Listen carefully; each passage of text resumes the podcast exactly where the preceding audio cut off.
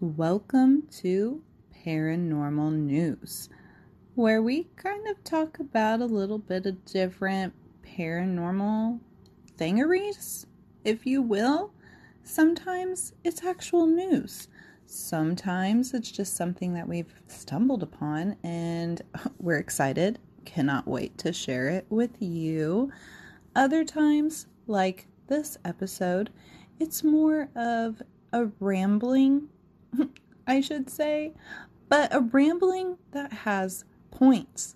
Now, I know, especially if you have been following all of our uploads, that you're aware that Melissa and myself are getting very fascinated by a theory.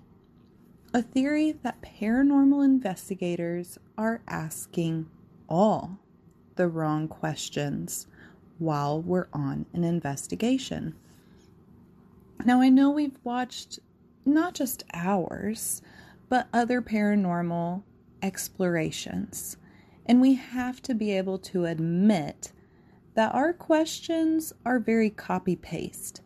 Generally, and I mean nothing wrong by this, Melissa and I still do it, and even after we have had several discussions about maybe we need to broaden the type of questions that we are asking when trying to communicate with the paranormal. We, we have still done investigations after that where we kind of fall into the same habits. We're still asking very similar questions.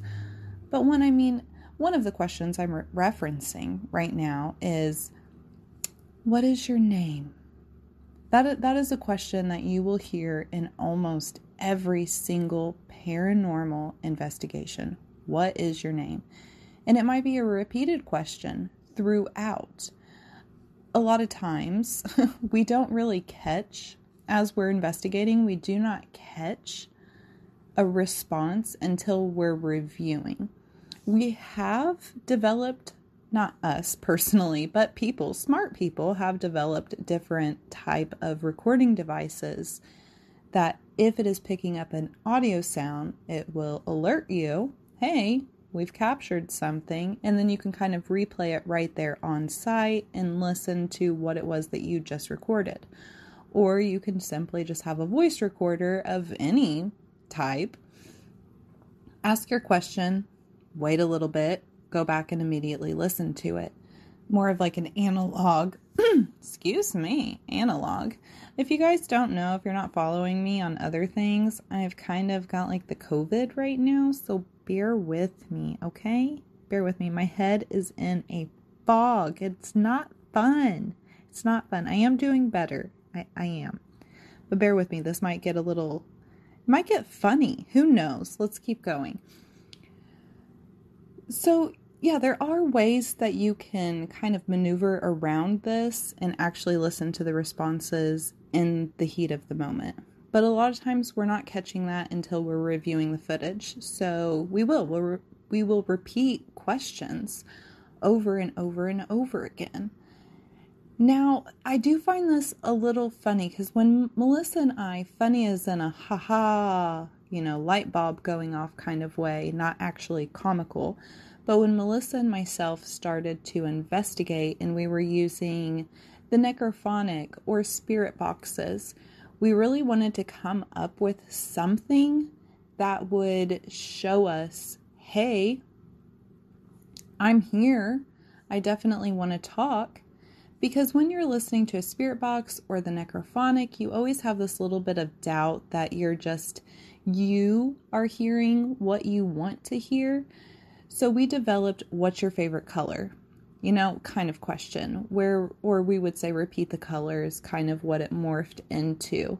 And that's just to establish that we have that open communication. If we can get the necrophonic or the spirit box or any other device that works similar, if we can get that to repeat something that's not typically said or a repeated phrase that we're hearing, then to me that kind of opens it up that, hey, yeah, we're communicating with something intelligent. So we would say, you know, repeat the color green, repeat the color pink. We will switch it up so many different ways. So when we first started out, we were definitely on the track of coming up with different things, different techniques, ways that we can communicate with the paranormal world and use that as evidence.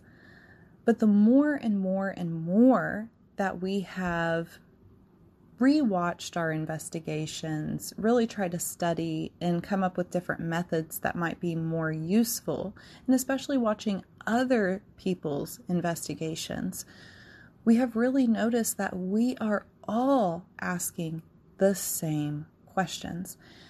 Now, take this as in spirits are real. Just if you're not a believer, just pretend right now that you are.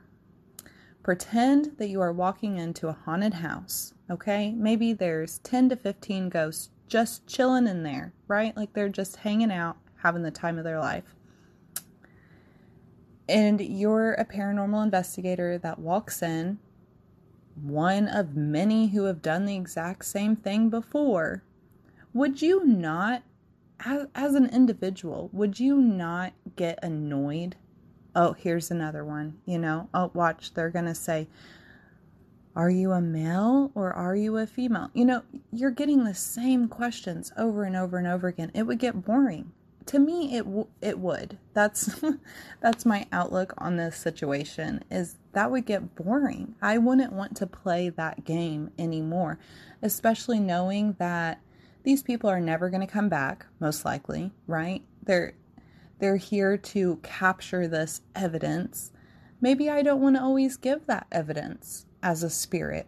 Maybe I'm just tired of it. You know, it's not getting me anywhere. It's not helping in a situation. Say these spirits are stuck. If we want to go with that theory, you know, it's not helping them move on, if that's even an option that they're able to do. We don't know. It's all unknown.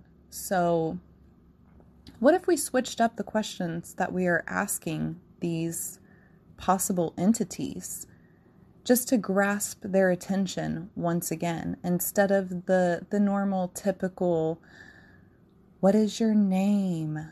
Can you make a sound? You know, instead of doing the same thing over again, what if we really switched up how we're communicating? And I don't know, we've joked around with this. Maybe walk in and be like, hey, what's up? Anyone got any good recipes? You don't know. Maybe Martha Ghost over there was like a phenomenal baker that's like, oh, actually, I do. I do have some good, you know, anything that would really grasp their attention and get them to want to communicate.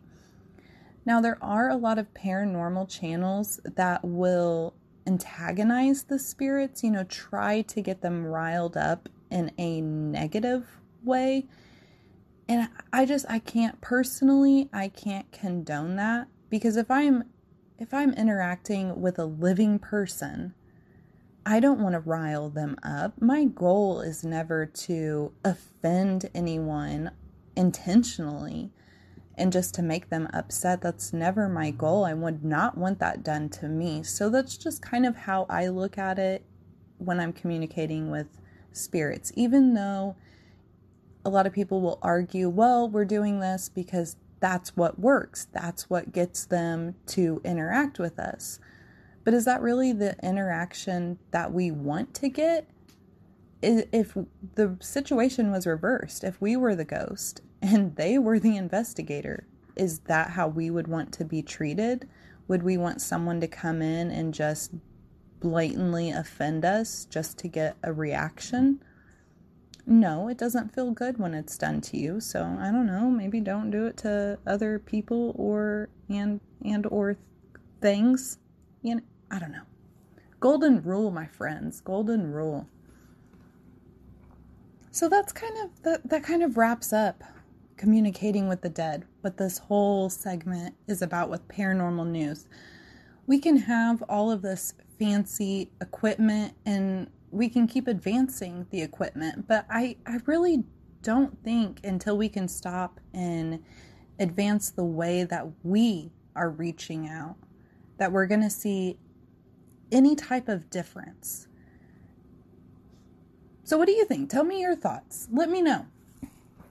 Melissa and I were very curious about this. What are some questions that you would want to ask the, the paranormal world? What are questions that you have watched in all of these different paranormal videos that you're like, oh man, I really wish that they would have asked this. This is a great question. Like, now's your time to shine. Let us know. Maybe this is something that we can use in our exploration, in our encountering darkness.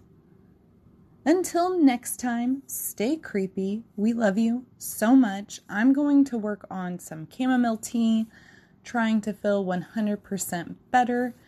I do apologize. This was an episode that got recorded back in December, and yeah, Ashley, me, I deleted it.